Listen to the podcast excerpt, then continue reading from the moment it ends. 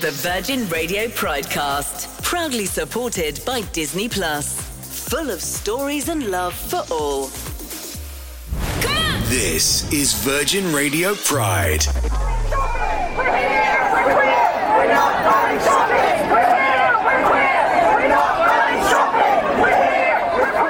One of my favourite Pride chants of all time. I'm not sure I ever fully understood it, but when I heard it at my first Pride back in 1991 on the streets of London, it filled my heart with joy. And just being surrounded by hundreds of other out and proud, fabulous LGBTQ plus people put a huge grin on my face. Just a couple of years earlier, it was still the 1980s. I was a teenager in the closet, and I thought I'd never be able to come out. There were gay men in the mainstream, of course. Some even sang about gay love.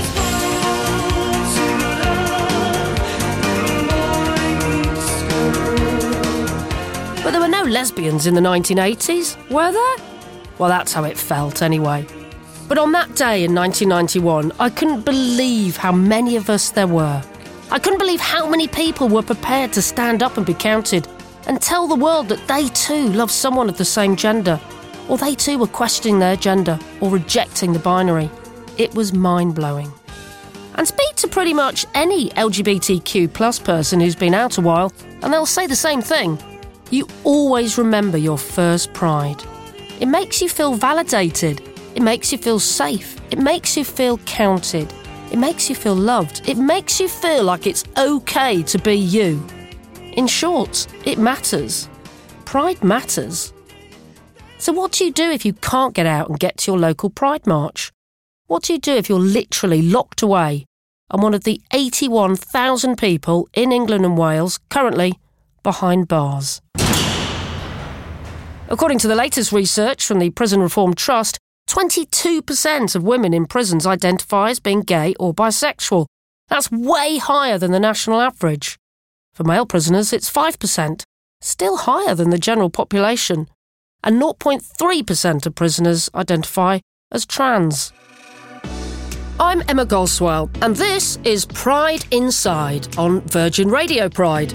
Over the next hour, I'm going to find out if LGBTQ plus prisoners feel safe enough to come out. Are they supported by the prison system? And how do other prisoners react to them? And if they are comfortable enough to be out, how do they celebrate Pride?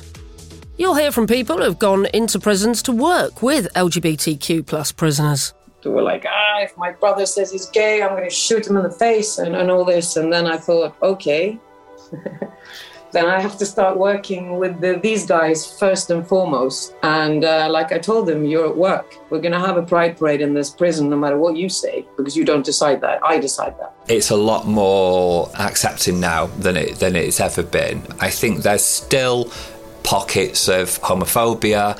I think some of the staff that are standing up more, um, being more visible. I myself am a member of PIPS, which is like the LGBT plus um, staff support network. So we always make sure, like on uh, at Pride, we've always got our badges on. I always wear my NHS Pride flag. From prison officers who are out and proud. I would rather be on a plane to Iraq than than walk back into a prison as a trans man. It was the most terrifying thing I have ever done. You know, to this day, it is still is the most terrifying thing I've ever done, but it's the best thing I ever did.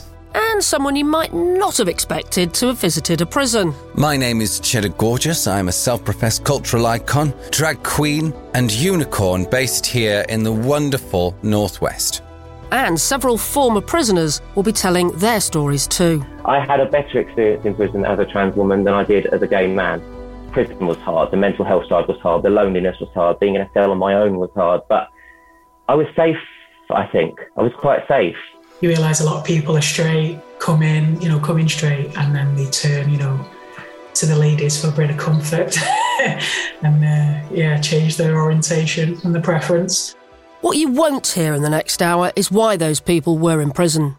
We're not here to find out what they've done in their past or to judge them. They've all been judged by the court, served their time, and have now been released.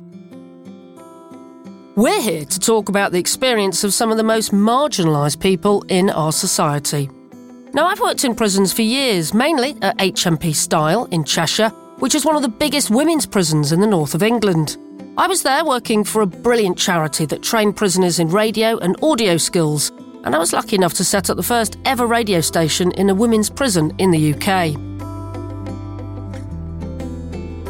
Now, when I arrived, the governor made it very clear that I should never judge the prisoners, and really that any one of us could end up in prison. You never know what life is going to throw at you. So many of the women had committed a crime, yes, but they were victims too. So many struggled with addictions, and the mental health of most of the inmates meant that self harm incidents were frequent and terrifying. Most of that is probably for another documentary, but I wanted to point that out. One thing that is fundamental to your mental health, of course, is being able to be open about who you really are and how many prisoners feel confident, happy, or safe enough to come out. TV shows like Orange is the New Black or Bad Girls are overflowing with lesbians having relationships. But is it really like that? Don't worry, I'm not going to get caught. You are completely mad! I love you. Tell me you love me. Well, I was gobsmacked working at HMP Styal to find out that while it wasn't quite as glamorous as the TV shows made out, yes, it was. There were lesbians everywhere. It's literally like lesbian Love Island. They're constantly swapping partners. That's Mikey, a trans man who previously identified as a lesbian when he first went into the women's prison HMP Styal in 2019. I think lesbian Love Island is probably an exaggeration, but the women I met had no qualms about coming out to me and telling me all about their girlfriends and their relationship problems. As the Prison Reform Trust research shows, one in five women inside identify as gay or bisexual. No one I met seemed to know why that was, but it is very different to the outside world. Mikey told me that, contrary to what you might expect, for a lot of people, prison is actually the ideal place to come out. It's mad, like, you can't really put it into words unless you've been into, like, prison. It's hard to explain it, but a lot of people in there say being in jail even though you're trapped, it can also be like the most free that you'll feel because you have no worries, no responsibilities. You just take each day at a time and you're just trying to get through your sentence. But along the way, you do make some great people, some great experiences, and a lot of life lessons. And it's easy to just be you in there. Like, you don't have to pretend, you don't have to like do anything. You can just be you and people will accept you as who you are and it's just it's a nice feeling. I guess that is the point of prison isn't it? You are there really to reflect. Like we're all there because we've made a mistake mm. and it's just it's mad like no matter what situation you're in like these ladies in there that have been in domestic abusive relationships they say they go in there that's the freest they've felt. There's people in there that are gay and they've not come out yet on the outside, but in jail they have, and that's the freest they've felt. And obviously, the same with transgender, these people that are identifying as a different gender because that's the gender that they was born, but they're trapped inside the wrong body, but they don't want to admit it to the people that they're closest to on the outside because they're afraid of not being accepted and stuff. But in jail, you can get accepted because there's a lot of people like you, and in there, there's the correct support. As soon as you voice a, a, like a concern, anything like that, you put straight into obviously the right situation, like pointed in the right direction of the people that can help you. Like you've got safer custody, and like the LGBT groups, you've got like certain transgender officers that are in um, in charge of those like diversity groups and stuff, and they they can really help you out. Despite being an out and proud lesbian, another ex prisoner I chatted to wanted to change her name for this programme. Let's call her Rachel for now. She was also in HMP Styal, but over 10 years ago, and she agreed that there were a lot of gay and bisexual women in there during her time inside. Yeah, there was definitely quite a few, and then there was I guess obviously I'm not sure if you heard of the terminology like being gay for the stay. You realise a lot of people are straight, come in, you know, come in straight, and then they turn, you know, to the ladies for a bit of comfort, and uh, yeah, change their orientation and the preference. But yeah, it was quite. Um, I'd say I felt quite open and comfortable to be gay. Definitely, yeah. Because there, I guess there are a lot of other lesbians as well who are, who are out and proud, and people would talk about it, would they? It was one of the forefront conversations. Uh, people were definitely not shy about coming forward when it came to things like that. How did the prison and the officers um, deal with that? Were they happy for people to be out and proud? Were they happy for prisoners to have relationships? When I was there, they were okay for you to be out and proud and to have relationships, but to be in a relationship on this in the same house um, or in the same dorm, etc., was definitely frowned upon. This phenomena of gay for the stay, as the women in HMP Styal put it, is something I'd never heard of before I'd worked in prisons. Mikey told me about it too. It baffles my head sometimes. Like you'll get people in there that come in, say they're straight, and obviously end up turning gay for the stay. So they'll be getting walked to the visit to see their husband and the kid by the girlfriend and then going kissing the husband on a visit, coming straight back out and the girlfriend's waiting for them and it's just the most normal thing ever. It's bizarre. This is funny. I've had it where I was she was technically gay and then somehow we've got together. I was like flirting with her, I thought she was extremely attractive. And then it must I don't know, we become become attracted to each other by the end of it. And I was on a visit with my family, and she was on a visit a few tables away with her boyfriend, long term boyfriend. So you know, there's strange occurrences like that. Definitely, it was like, and I was like that to my family. Well, you know, kind of thing. It was it was pretty funny, yeah. So it's pretty run of the mill to be in a same sex relationship in a female prison. But what about in men's prisons? I'd always suspected it was very different. Hi, I'm Andrew Lee, custodian manager at HMP Askham Grange. I'm in charge of diversity and inclusion. Askham is a Category D open prison near York for women, usually at the end of their sentences. But before that, Andy worked in men's prisons and told me that men were reticent to come out. It was extremely rare, and if it was known, it wasn't known by staff. It would be a close knit between their fellow peers. Why is that, do you think? It's very, very different between the sexes, isn't it? Yeah, I think there's a lot more stigma attached to males especially in a, a prison environment because it's highly fueled by testosterone and every other issue in there. Uh, so to add that into the mix as well, you'd have the problems of sharing cells. There's quite a few people that are probably in prison for homophobic attacks. So it probably is a lot harder to come out in the male community than it would be in the female. We've got another Andy now and another equalities manager. All right, my name's Andy Ritchie, and I am the Equalities Manager at HMP Risley. Uh, my preferred pronouns are he, him, and his. Um, I've been an Equalities Manager at HMP Risley for just on four years now. Uh, before that, I was a uniformed officer at HMP Liverpool for 10 years. I told him my theory that it was a totally different ballgame in men's prisons compared to women's prisons where it's fairly easy to be out and proud. Yeah, I'd say that's a fair comment. I'd say that's a fair comment in society as well at the moment. Um, my own personal opinion is um, if two women are walking down the road holding hands together, no one bats an eyelid. The odd, the odd person might look backwards or something like that. Two guys walk down the street holding hands together, they'd, they'd be subjected to all sorts of abuse and wolf whistling and derogatory comments being made. As I said, that's my personal opinion in a in a in a male prison as well. It's I'd say it's the same. There's a lads are a little bit more reluctant to come out in a male prison. I've seen I've been to female prisons before, and I've seen how open it is in a female prison. I don't know whether that's just society or whether that's just the way things is. But as I said, it's at Risley in particular. I always it's such an inclusive environment I asked the, the, LGBT lads to put the word around the wings if anyone's, you know, scared to come out or they want to speak.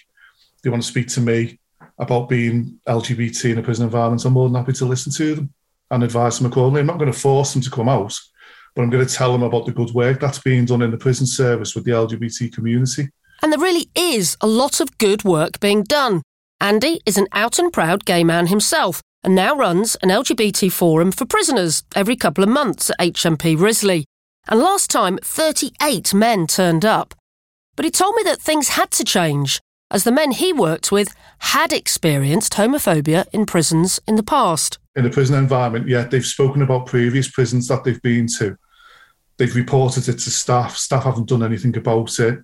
Um, they've gone down the DIRF process, which is the discrimination incident reporting form that we use in the prisons.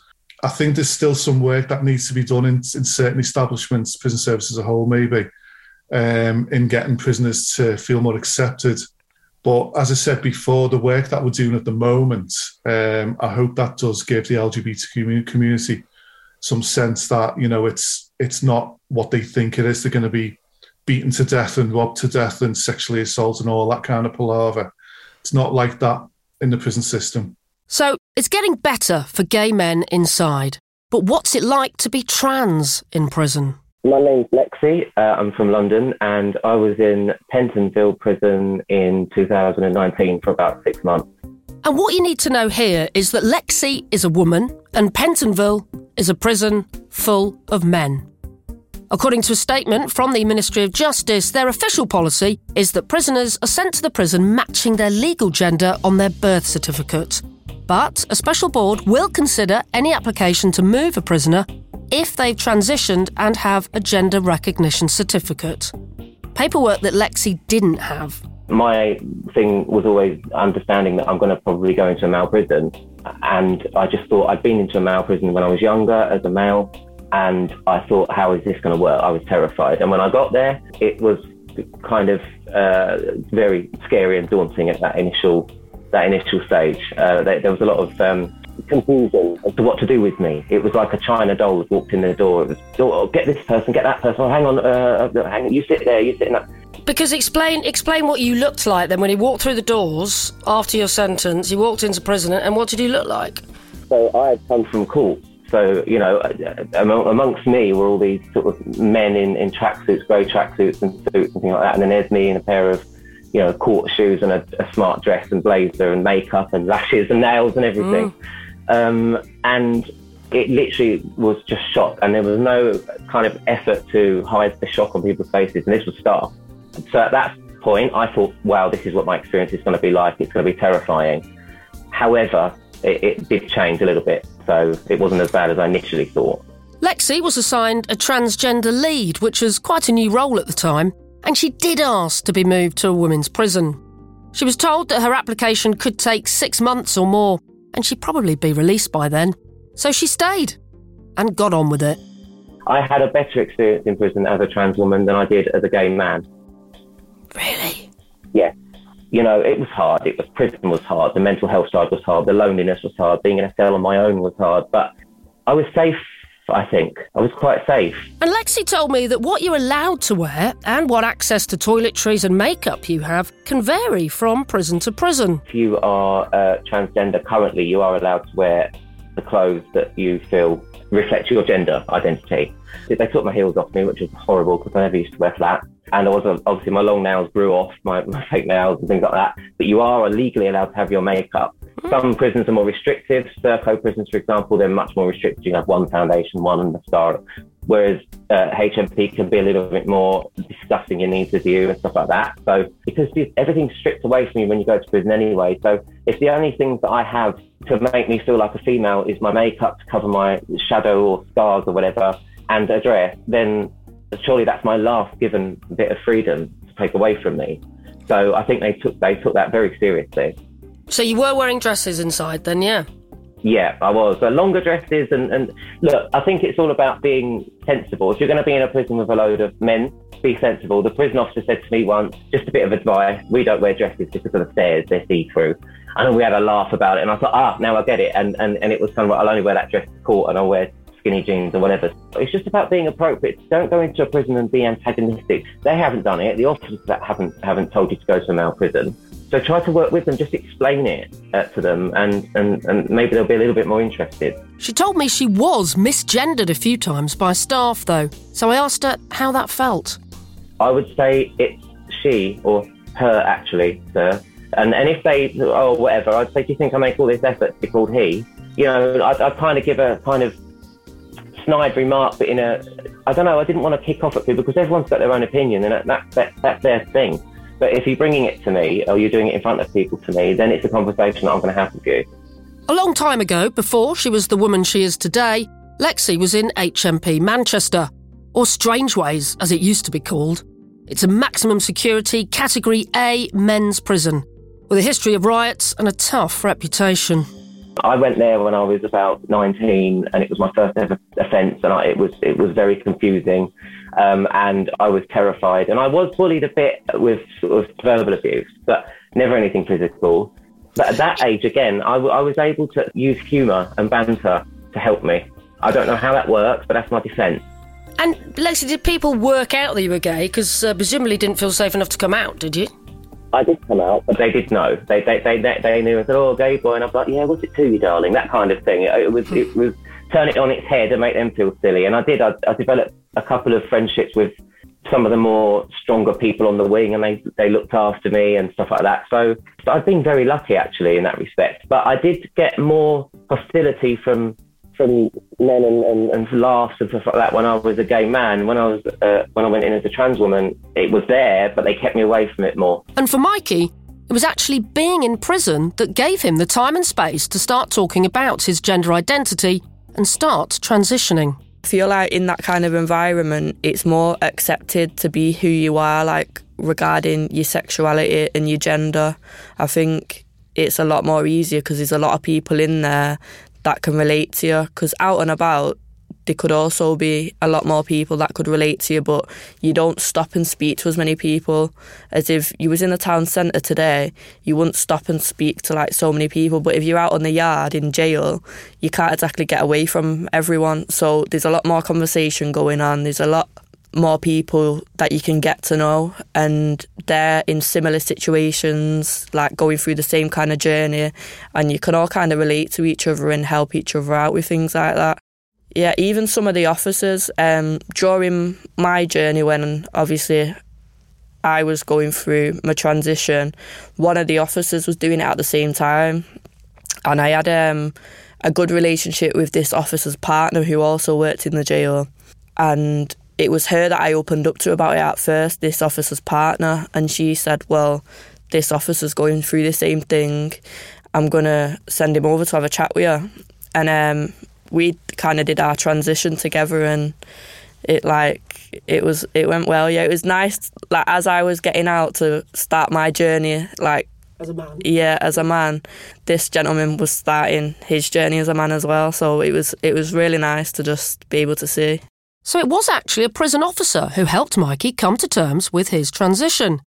And meanwhile, in another prison, somewhere else in the Northwest, another trans man was having a big impact on staff and prisoners alike by transitioning. My name is Jackson Feely. I am 29 years old and I am a transgender man and a prison officer. I didn't realise that I was trans until about maybe 26, 27 years old, but when I look back now, I absolutely knew from being a child. Like, absolutely knew. I was in the prison service for about two years and I loved my job, I loved what I was doing. But again, you know, my, my mental health just started to deteriorate big time. And, and in, in an environment like that, it's very easy to to take your anger out, you know, on the wrong people or, or get yourself in dangerous situations. And it was just noticed that I wasn't the same prison officer that I was. You know, I, I, was always good at my job and I was always motivated and happy and enthusiastic. And I was just becoming more and more angry and, and not a lot of patience. And obviously, you get abuse as well, like for different things. So, you know, in a prison, people are going to pick on your weaknesses if you have an argument with someone, you know, whether that's calling you a slag or a dyke or whatever else. It's your weakness, isn't it? So this is the prisoners calling you this. Yeah. yeah. So if you have an altercation, if you have some sort of altercation with a prisoner, you know they're gonna they're gonna attack your weak link. Jackson had joined the RAF as a teenager and had done tours of duty in the Middle East before becoming a prison officer. He loved his new job, but knew that he couldn't carry on unless he transitioned. So he took some time out started the process, and then went back to work with a new name and a new attitude. I would rather be on a plane to Iraq than than walk back into a prison as a trans man. It was the most terrifying thing I've ever done, and you know to this day it is still is the most terrifying thing I've ever done. But it's the best thing I ever did, and that is because it's just completely turned my life around. And now I wake up in the morning and I want to live and I want to achieve and I want to do all these things and and I believe that by stepping back into the prison it has changed so many people's mindsets it's unbelievable you know including my own because I had no idea what I was about to go through you know and it's so educating me and has educated everybody else as well And did the prison service, your managers, support you well? yeah I mean the you know the prison I work at has been has been absolutely incredible in that sense and and they allowed me to you know initially just start back on nights because I wanted to just stay in the dark and and then obviously transition into going back onto onto the the unit that I work on now and and interact with everybody and and they've just allowed me to do everything at my own pace and and I think that is so so important And Jackson, being out and proud, is really helping others in the prison understand what it means to be trans. Because there's still a lot of misunderstanding, even amongst some gay and bisexual men. there's one lad on my wing who I've known for a long time now, and he knew me as as Jess, as as Miss Feely for a few years before I went off, and and I've been through a lot with with him, working with him, and and he's very out and proud and gay, and and does a lot for for different LGBT groups and, and whatever else, and and it's really educated him as well, you know, on on the whole transgender subject because he, as much as people are part of LGBTQ and and all these things, the the transgender bit is still very taboo and, and, and there is so much lack of knowledge and understanding in that subject because you know like you said before people don't probably don't even realize that they know someone who's transgender you know especially if they're not if they're not out and they, they don't want people to know and and it, yeah it, it's just massively about the lack of understanding What do you think it's like for, for gay prisoners then? Is it is it easy for him to be out and proud inside a prison? no uh, it's absolutely it's absolutely not not easy for him to be out.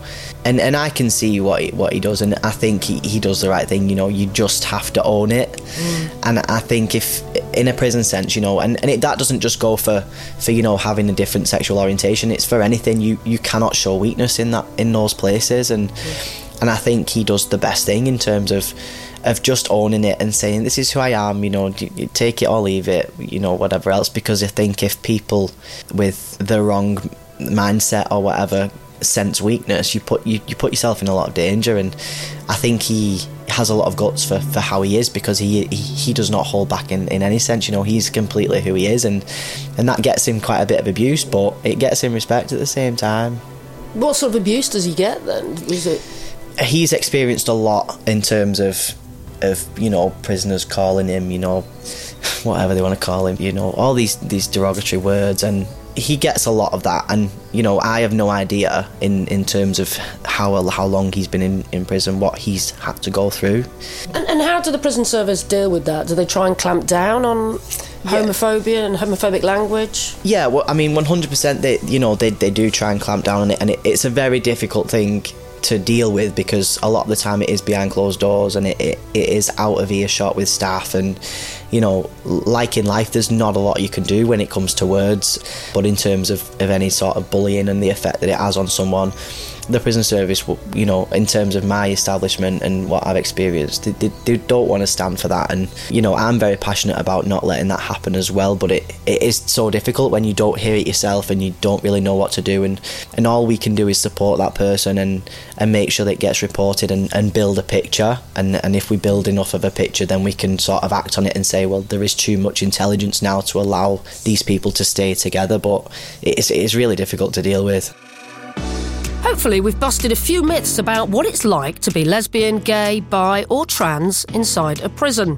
Coming up on Pride Inside, we're going to look at how those people are sometimes given the chance to celebrate their sexuality or gender identity and actually take part in Pride events. It's all about pride. Let's go! Virgin Radio Pride.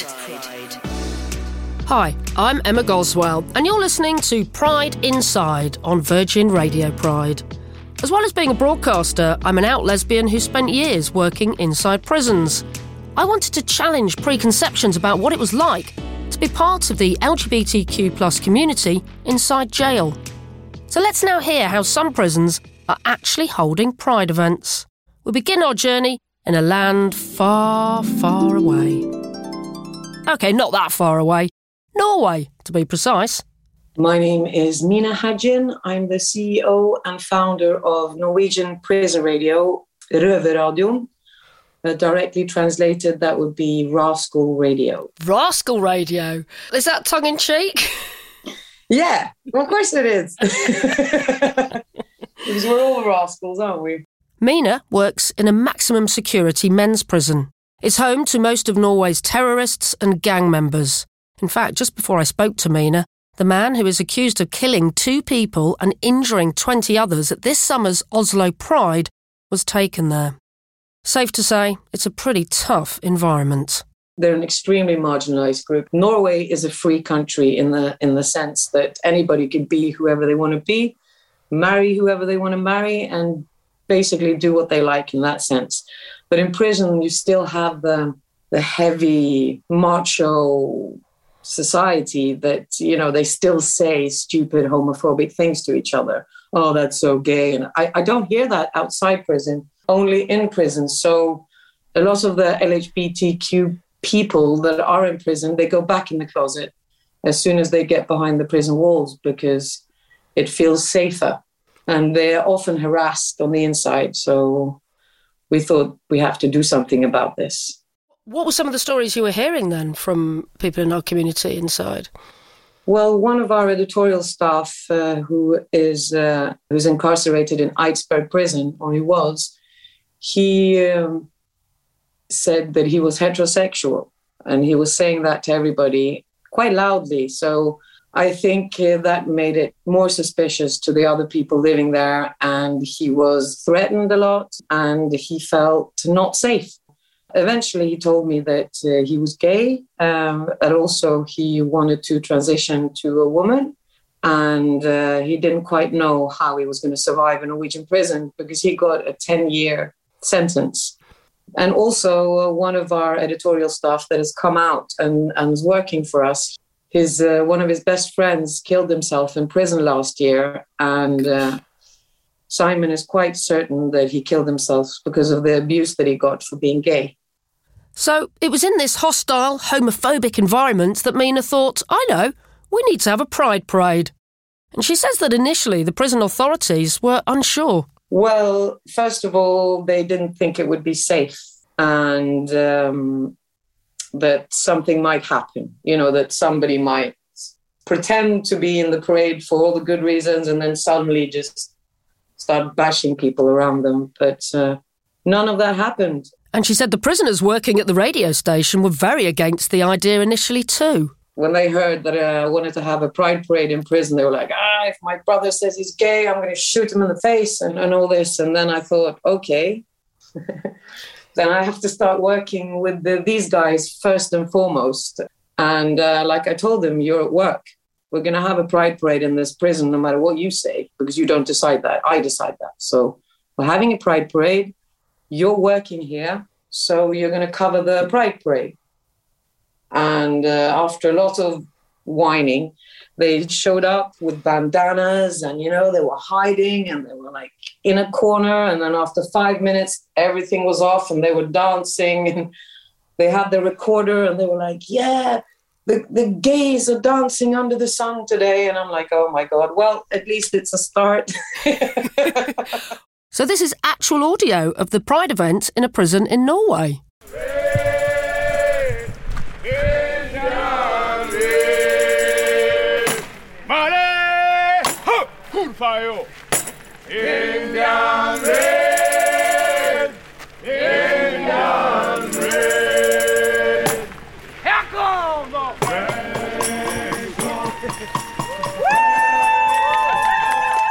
The whole parade was uh, from the start of the what do you call it the yard sort of thing where they you know with the big fences and the barbed wire. It was through the whole yard and it lasted about half an hour 40 minutes. We kept stopping and we had a 11 piece band there that were screaming and singing and uh, yelling chants and we were waving flags and there was a concert inside the hall afterwards with lots of pride balloons and all the different organizations that had speeches. And um, the, one of the bosses of the correctional services called Heidi, she was so happy. I mean, I get the chills just thinking about it because I didn't know that uh, that she had had issues with being harassed herself.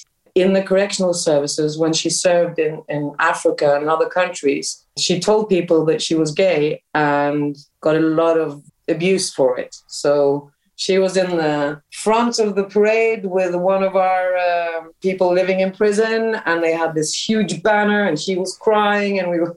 We, we had a good time, even though we were crying all the time. and everybody was like uh, painting hearts on their faces, and we had grilled burgers and cake. So, prison prides may not be pride events as we've come to know and love them over the years. There may be a parade, there'll be a talk, maybe protest, and there'll be a celebration, although, of course, without alcohol. Generally, they'll be pretty small affairs. But for Mina and everyone involved, it was a hugely important occasion. I was amazed in how it went.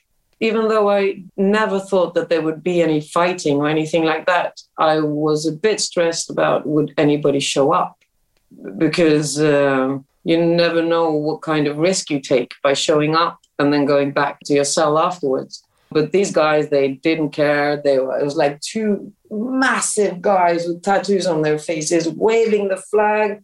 Nobody's going to mess with them ever. I don't know. I just felt that it was something for everybody, for the people working in prison, for the people living in prison.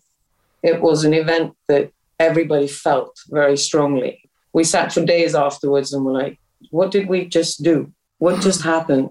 They showed up. Oh my God they actually showed up. So it was uh, something I'll remember for the rest of my life. Amazing work going on in Norway thanks to a true LGBT ally.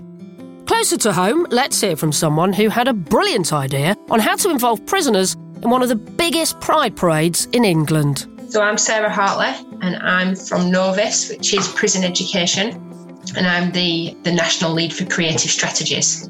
One thing you need to know about prisons is that education is a huge part of the rehabilitation work that goes on. Prison Radio, where I worked, was an important part of that. Sarah joined forces with the qualities departments in prisons across the Northwest to get the prisoners making stuff for Manchester Pride. Now, the parade in Manchester is unusual in that every year it has a different theme. This year, on August Bank Holiday, the theme is the March for Peace. But in 2018, it was the Circus of Acceptance. And if you were watching that year, you would have seen a float from PIPS, which stands for Pride in Prisons and Probation. LGBT prison officers and probation staff took to the streets waving banners and wearing costumes that were made exclusively by prisoners. It had never been done before we had a circus tent. So somebody made a costume that some poor person had to wear throughout the whole parade. Um, a full-on big, big top circus tent. We had top hats and kind of quite flamboyant circus ringmaster type costumes. We had a, big cloak that one department had created and invited all learners in the department and also wider prisoners to contribute their thoughts on acceptance. And they were kind of all collated in little pouches that made up this coat. Wow. Um, and then placards for me, it was important that we had like a, some kind of continuity throughout the whole parade. So it wasn't just random bits and bobs throughout. It was kind of a collective response. Yeah, it was really, really successful, and we won the best public sector entry that year. Andy Ritchie, who you heard from before from HMP Risley, got prisoners creating for the Manchester Pride Float too, and was thrilled that their entry was award winning. The 2018 event is probably one of my biggest highlights of being in the prison service. For us to win the award in 2018 shows to the, the Manchester Pride organisers that we we were better than the other. I think there was about another 40 or 50 public sector entrants that year, and we mm. came top. It makes the prisoners feel very, very proud, and they ought to be very proud with what they've done. So, making stuff for Manchester Pride is pretty cool, but if you're an LGBTQ plus prisoner, you want your own event, don't you? To feel that joy of being accepted, to know that it's okay to be you in the environment that you're in. And Pride events have happened. At Buckley Hall, for example, near Rochdale. I'm um, Duncan Craig and I'm the founder and chief executive of Survivors Manchester. Duncan's charity supports boys and men affected by sexual abuse, rape, and sexual exploitation. He was asked to start working in prisons to support men who were victims. His crucial work at HMP Buckley Hall near Rochdale later led him to setting up something celebratory. So the the project itself um, relies really heavily on partnership working, working with Safer Custody, working with the wing staff, working with the drug and alcohol service, working with mental health, and actually what we began to notice was more and more people were coming to healthcare to talk about other issues. So the, I remember a nurse once saying to me, in the past like month, we've had more people coming to talk to us about lumps and bumps they're finding in private parts that they've never done before. And Safer Custody, we're also talking about in some of their um, uh, in their uh, gay men's group or gay bisexual men who have sex with men's group that there was something about our service was being talked about more and more. I think it kind of turned out to be a bit of a well, if people can talk about this really difficult thing, we can talk about anything. And that that's where kind of the LGBT stuff really came. So um, we were asked to be involved in a, the first Pride on the Inside that we did. The first one, we really had to kind of cajole people to get there and, you know, give them sort of a little bit of an understanding that it'll be safe, it'll be secure. By the second year, so this would have been then 2019, we literally were trying to stop people from coming in. It was so busy. And actually, what was really interesting is so many of the people that had accessed our service were then being the best allies that they could possibly be.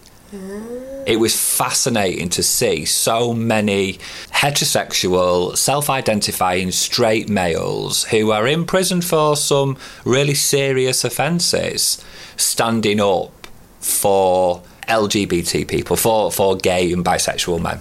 And like a lot of the staff that go into prisons that we've already heard from, Duncan is also making things easier for LGBT plus inmates by being open about the fact that he too happens to be a gay man. I mm. always wear my NHS pride flag. I remember a conversation once where so one of my clients who was with a load of his mates on the wing and said something like, "Oh, well, what about your missus?" Because they'd seen my wedding ring, and I said, "Oh, it's not my missus, it's my husband." And there was no no concern whatsoever. There was just this matter of fact conversation. So, as a result of all these open discussions, it was decided to hold a Pride event at Buckley Hall. Duncan says it was a very small event when they first started in 2018. So inside the um, Safer Custody's kind of group room, we had some sandwiches, we had um, a rainbow cake, nice. um, and and we just kind of sat down and chatted. We had, I think, we had um, a tape on of a little bit of music, and because it had, it happened after Manchester Pride then I shared with with a couple of the lads like what the parade looked like, who was there, that kind of stuff. But then a year later, in 2019, it all came together perfectly. The following year, one of my best friends in the whole wide world was a wonderful drag queen called Cheddar Gorgeous. And Cheddar, aka Michael, came into the prison with us. Um, we got, we had balloons up, we had pride flags up, we had cakes and biscuits and sandwiches and cordial, and um, we, there was a big wooden tree, and every single person that came in had to write a comment on like a like a luggage tag, and we hung it up on the tree, like what's been important today. So the room was full, and some staff came up, and we just had a bit of a chat, some music. Michael did a really brilliant presentation, and we covered the place in photographs of Pride. So the Pride Parade and pictures of Michael and his friend, drag queen friends. I bet they were buzzing to meet Cheddar Gorgeous, though, because some of them must have seen them on TV, right? Well, yeah. So there was two individuals that had seen um, Drag SOS uh, on Channel Four. Yeah. God save all gracious queens. Long live all noble queens, God save our queens. Yeah, so there was lots of kind of like tell us what it's like filming, and actually some really, really quite elevated questions around gender, around you know gender identity, and and particularly kind of the fluidity around it. Really, really intelligent questions, really intelligent conversations. Yes, you did hear that correctly. A drag queen in a prison. My name is Cheddar Gorgeous. I'm a self professed cultural icon, drag queen, and unicorn based here in the wonderful Northwest. But Cheddar isn't your average drag queen. They've got a lot of strings to their bow, so perhaps it isn't surprising they were there. I am a drag artist now, but in my other life, I was a researcher. I'm a former anthropologist. Well, I don't think anybody really ever gives up anthropology. You stay an anthropologist for life. But I used to work for uh, an organisation that worked with people who left prison. And as part of that, I went into prison quite a lot. So it's not a completely unfamiliar environment for hmm. me. And I trained originally as a social worker. So I've done quite a lot of work with people with quite chaotic lives. I've done a lot of work with drug users, done a lot of work with street homeless people. And all of those worlds can be quite enmeshed. But it's interesting going into that world as a drag artist because obviously all of my other experience was as a community worker or as a researcher. And then to go into that world, if you like, with the part of my life which the most light is focused on, Mm. which is the life on stage. So it was a strange thing to be asked, but it kind of makes sense. And as Duncan explained earlier, it wasn't a typical Pride event. The event is not in any way what you would consider to be a conventional pride, though. It is not a big mad party. Um, there is no parade. There was some very limited music, but basically, it was a group of people in the prison that have identified themselves either as being gay, bisexual men or allies. And you have to remember, allyship sometimes might be an expression or a way of, if you like, putting your hand up without necessarily having it snapped off. A group of guys who would get together and we had a discussion and we talked about masculinity and we talked about being gay and we talked about the difficulty of that within prison. Uh, and we had a piece of cake.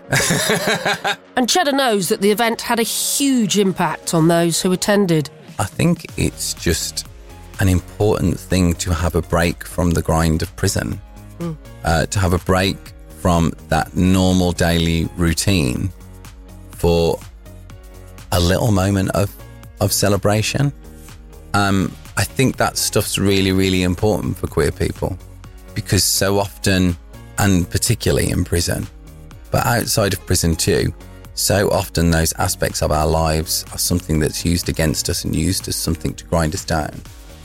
Um, and to have that reinforced within prison in the way that it is, I think it's really important to create that moment of space mm. where people can just feel safe because safety is also something that isn't always readily available in prison. And it's great that they felt safe enough to go to the event Oh, because my they word. would have had to tell their padmate or other people who would have known what event they're going to. You can't keep secrets in a prison. But that's also the kind of sneaky little thing about pride that's quite good. It's seen as a privilege, obviously, to mm. be able to go and celebrate that. And I think for those guys who are nervous about coming out or nervous about maybe potentially being seen as gay or bisexual, they can just say they're going for the cake. You know what I mean? Because in prison, that's a that's a rare thing too. But that does become a way of either a showing allyship hmm. or allowing you to access that safe space in a safer way. I think for those guys in prison, it's the feeling of connectedness to something in the outside world that isn't crap, mm. right? So it's that idea that actually this bit of your life might be really difficult right now in the environment you're in, but it's connected to something else. There's pictures of pride parades there. There's pictures of there was pictures of me in there in drag and doing all sorts of fun stuff. And hopefully it's that conduit to go get through this, do your time, work hard, work on yourself, and then there is this world outside for you. Duncan from Survivors says the impact of the event really can't be underestimated. There was um, um, two individuals who came from a particular community. I'm not going to say which community, but they were both very, very tentative about stepping forward, about coming in to the Pride. uh, The second year we did it, and um, I was walking out of the main doors, and the the, the uh, wooden tree that has all the thought messages on it. One of them was stood there and shouted me over and said can you write this for me? So his um, reading and writing was not of a standard that Hmm. was, um, he wasn't able to read and write, quite frankly. And I said, yeah, yeah, what do you want me to write? And he, he asked me to write a message, and the message went something on the lines of, it wasn't until today that I realised I need to change my thinking. I'm sorry for what I've said in the past. And and lit- yeah, exactly. I mean, I, I genuinely had tears rolling down my cheeks because it's not just a 360 degree turn. It's like triple somersault change. It was just unbelievable. And I know because I spent a fair bit of time with him afterwards what impact that had had. So he went back and challenge so much incidental homophobia. So the stuff that we let go by, even things around, you know, oh, don't do that, it's gay, meaning it's bad or it's terrible. He was like the person that was sort of arguing with people to say you shouldn't be saying that. And because he was such a big, prominent figure, it was phenomenal. Meanwhile, at the women's prison HMP Styal, 2019 saw their biggest Pride event. Mikey was one of those who attended. When I first went into jail, Pride was a big thing. As soon as Pride was coming, everyone was excited. We was allowed to order clothes, get them sent in, like dress up with Pride flags and face paint, diamantes, glitter, and all that. It was wonderful. I ended up wearing a white T-shirt with the Pride flag on it. I had a big Pride flag tied around me like a cape. Yeah. The sh- stripy socks and um, diamantes stuck all over my face. Fabulous. Did you feel fabulous? Of course I did. it's amazing. and was everyone else making an equal effort? Yeah, a lot of efforts. It was quite fun actually. Even like all the all the old people that you wouldn't like expect was was having a like a real laugh there, like dancing with us all and stuff like that. Or quite a lot of the officers got into it as well. So it's a big celebration day for, yeah, the, for it the whole it was prison. a massive celebration. And did pretty much everyone take part in it? Yeah, everyone, everyone took part in it. It was, it was really good. Even the dog, one of the officers brought the dogs in. He had a little pride flag on it on his um on his collar, like a little pride bandana. And like the prisoners that Cheddar and Duncan came across, it was hugely important for Mikey to take part in that event. It was really good. It was nice to know that like the governors and stuff like accepted you like that because you don't know at first. Like you don't think, oh, I'm gonna go into jail and like obviously the staff are gonna be all right with me being gay and stuff like that because you don't really think, oh, I'm gonna go to jail. There's gonna be like loads of people like me. Just last month, in July 2022, a Pride event took place at Askham Grange Prison near York. Here's Andy Lee again. What we did was on the back lawn, there's a large area of grass, and there were three shelters. The prisoners and the staff decorated that area with all the flags and the bunting. There were tables set up. There was a coconut shy. There was a, a hoopla uh, stand, a ping pong one. There was also uh, prisoners that were doing uh, the glitter face paint.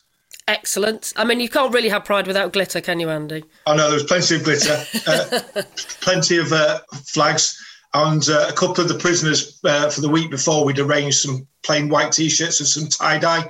So what they did was they tie dyed the t-shirts, and everybody got a t-shirt in the prison, whether they were going, they were partaking in the event or not.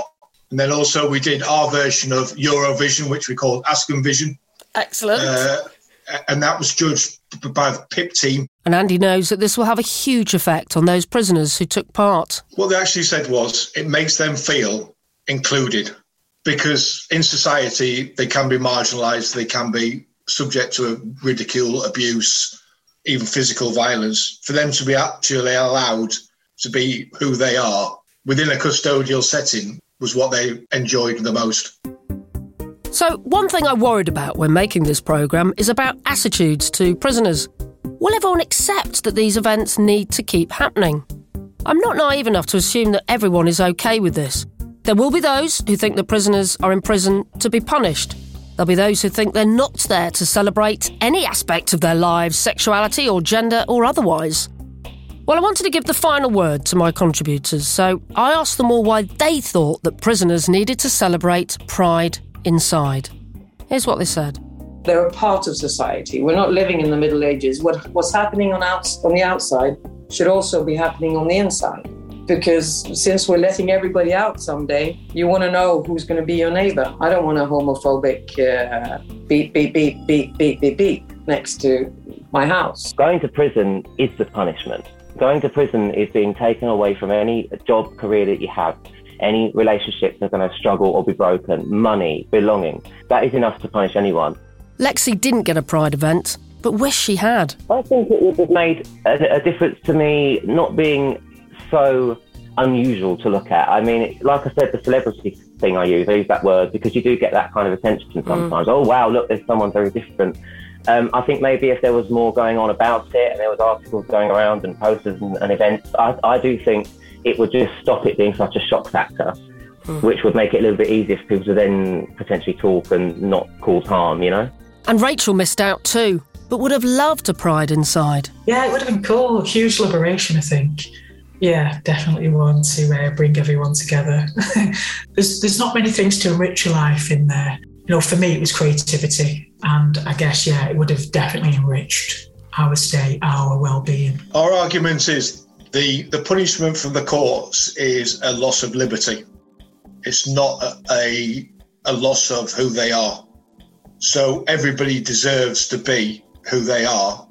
We just support them in a positive way. regardless of whether they're in prison or not, they're still massively part of society, and the, and changing their mindsets is just as important as changing everybody else's. And especially as those people will will again be on the outside world, you know, in society. So if we're not going to try and change their mindsets as as well as everybody else's, then there's there's no point because otherwise the world will stay the same. I think a lot of people get down on any idea of prisoners being given any moment of relief. And I think that's a really silly attitude to have because it's really important in rehabilitating somebody to show them that there are places for them outside in the world where they will be celebrated for a contribution to a community and for being part of a community. Uh, it's one thing to punish, but without actually giving an outlet for a person to grow, what's the point? I asked Duncan from Survivors what he'd specifically say to someone criticising Pride on the Inside events. sit down and shut up. That's what I'd quite frankly say to it because our prison system is not about locking people up and throwing away the key. I say this very strongly as a victim of sexual violence.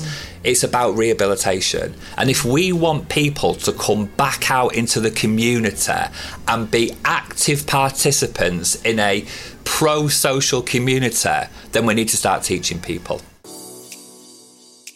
They're passionate, aren't they? And they're right to be. Pride started as a protest, and in a way it still is, because we've still got so much to be angry about. Pride's also about discussion, it's about education, but it's also about celebration. In the outside world, that celebration might mean dancing in the streets, drinking, partying, making new friends and lovers, covering yourself in glitter, staying up all night, and feeling happy to be you. In prisons, as we've heard, it's a lot more tame. There'll be speeches, there'll probably be a workshop, there may be a parade, there may even, if you're very lucky, be a drag queen. But there will always be cake. And you know what? I say let them eat cake, but cake in every colour of the rainbow, eaten with a big old smile. Eaten with a smile of someone who knows that however bad life gets, despite the fact they're in prison, they can feel safe and they can feel pride inside. This has been Pride Inside, produced and presented by me, Emma Goswell, for audio always on Virgin Radio Pride. It's all about pride. Virgin Radio Pride. The Virgin Radio Pridecast, proudly supported by Disney Plus. Full of stories and love for all.